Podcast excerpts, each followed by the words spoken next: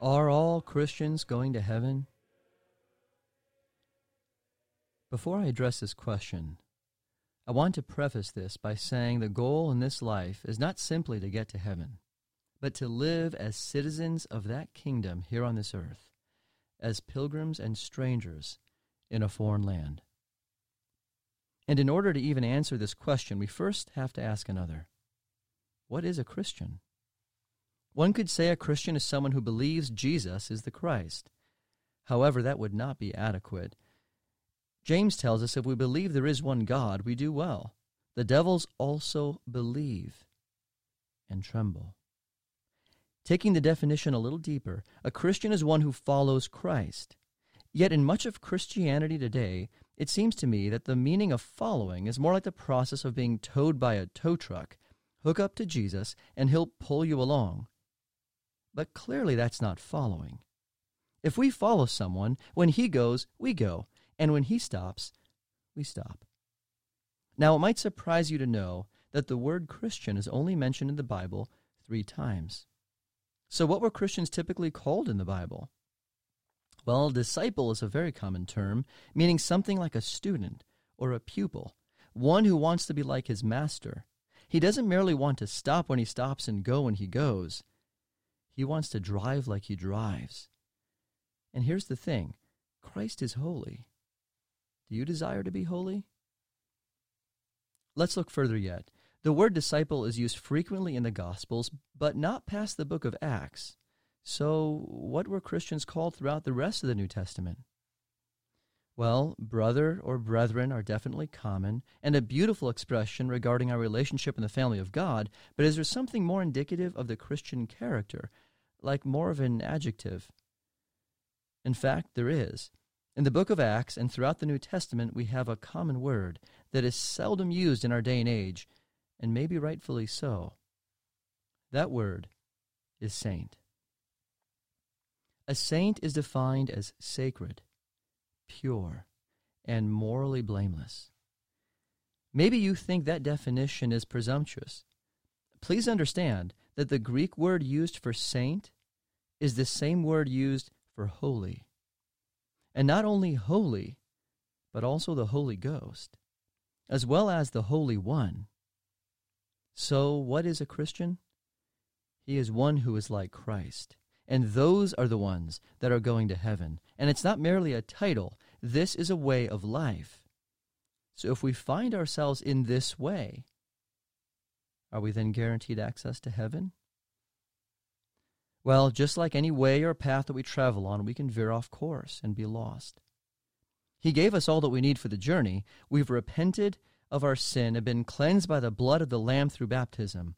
We have His Word as a lamp unto our feet and a light to our path, His Holy Spirit to guide us into all truth, an unction from the Holy One to know all things. We're established with His grace, and He extends His merciful hand should we trip along the way. And yet we still have numerous warnings in Scripture to take heed, beware, and be not deceived. Why is that? If you're one of those people who believe you'll cross into heaven based solely upon the blood of Jesus or faith alone or grace alone or mercy alone or any other false doctrine which threatens to turn the grace of our God into lasciviousness, please consider the following. Peter tells us that judgment must begin at the house of God, and if it first begin at us, what shall the end be of them that obey not the gospel? And if the righteous scarcely be saved, where shall the ungodly and the sinner appear? It's not the blood of Jesus that's going to be judged here, neither the grace of God. We are the ones who will be judged, not according to our faith, but according to our works. Similarly, Paul tells us in 2 Corinthians that we must appear before the judgment seat of Christ to receive the things we've done, whether it be good or bad. Paul also tells us in Romans 11, "For if God spared not the natural branches," speaking of Israel, "take heed, lest he also spare not thee. Behold, therefore, the goodness and severity of God, on them which fell, severity. But toward thee, goodness, if thou continue in his goodness. Otherwise thou also shalt be cut off. At this point you may be thinking, I was always taught that it's our faith alone that gets us into heaven. Now, where is that in the Bible? Well, I'm sorry to disappoint you, but that was something Martin Luther added back in the 1500s. You won't find it in the Word of God. The only faith alone doctrine that I know of is a dead one.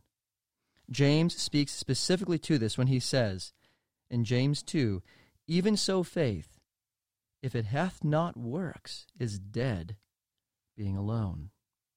And shortly after this, he asks us, "Wilt thou know, O vain man, that faith without works is dead?"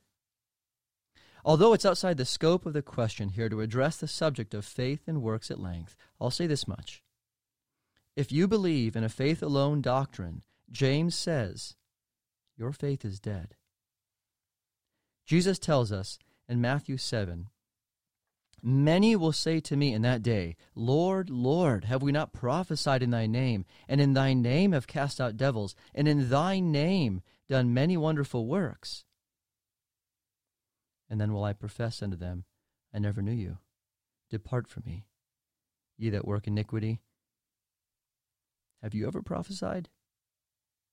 Have you ever cast out devils? Have you done many wonderful works?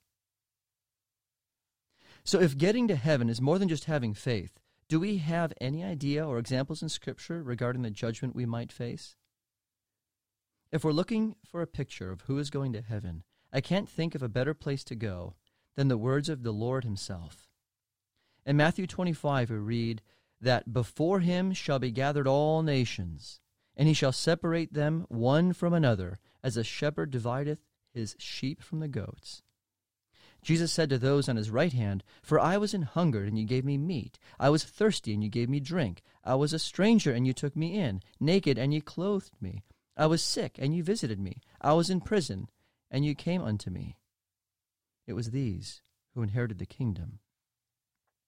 Then to those on the left hand he said, "Depart from me, ye cursed, into everlasting fire, prepared for the devil and his angels. For I was an hungered, and you gave me no meat. I was thirsty, and you gave me no drink. I was a stranger, and you took me not in.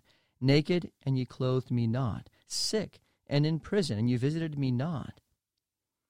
Then shall they also answer him, saying, "Lord, when saw we thee an hungered, or athirst, or a stranger, or naked, or sick, or in prison, and did not minister unto thee?" What strikes me about this passage is that both those on the left and the right called him Lord. The difference was not what they called him. It's how their love for him naturally compelled them to serve him. I've heard it said that the final words of Jesus are found at the end of Matthew's Gospel, the Great Commission, "Go ye therefore." But these were not Jesus' final words. He told John to write a book to the 7 churches in Asia, as we find it preserved for us in the book of Revelations. To each of the 7 churches he says, "I know thy works." He mentions both the good fruits as well as any works of the flesh.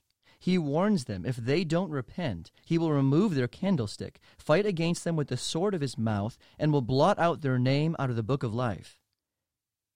And to each of the 7 churches he speaks to those who overcome, and said things like, "They will eat of the tree of life in paradise. They will not be hurt of the second death." And he concludes all of it by saying, in Revelation 3, verses 21-22, "To him that overcometh will I grant to sit with me in my throne, even as I also overcame, and am set down with my Father in his throne." So, are all Christians going to heaven? "Blessed are they that do his commandments, that they may have the right to the tree of life, and may enter in through the gates of the city."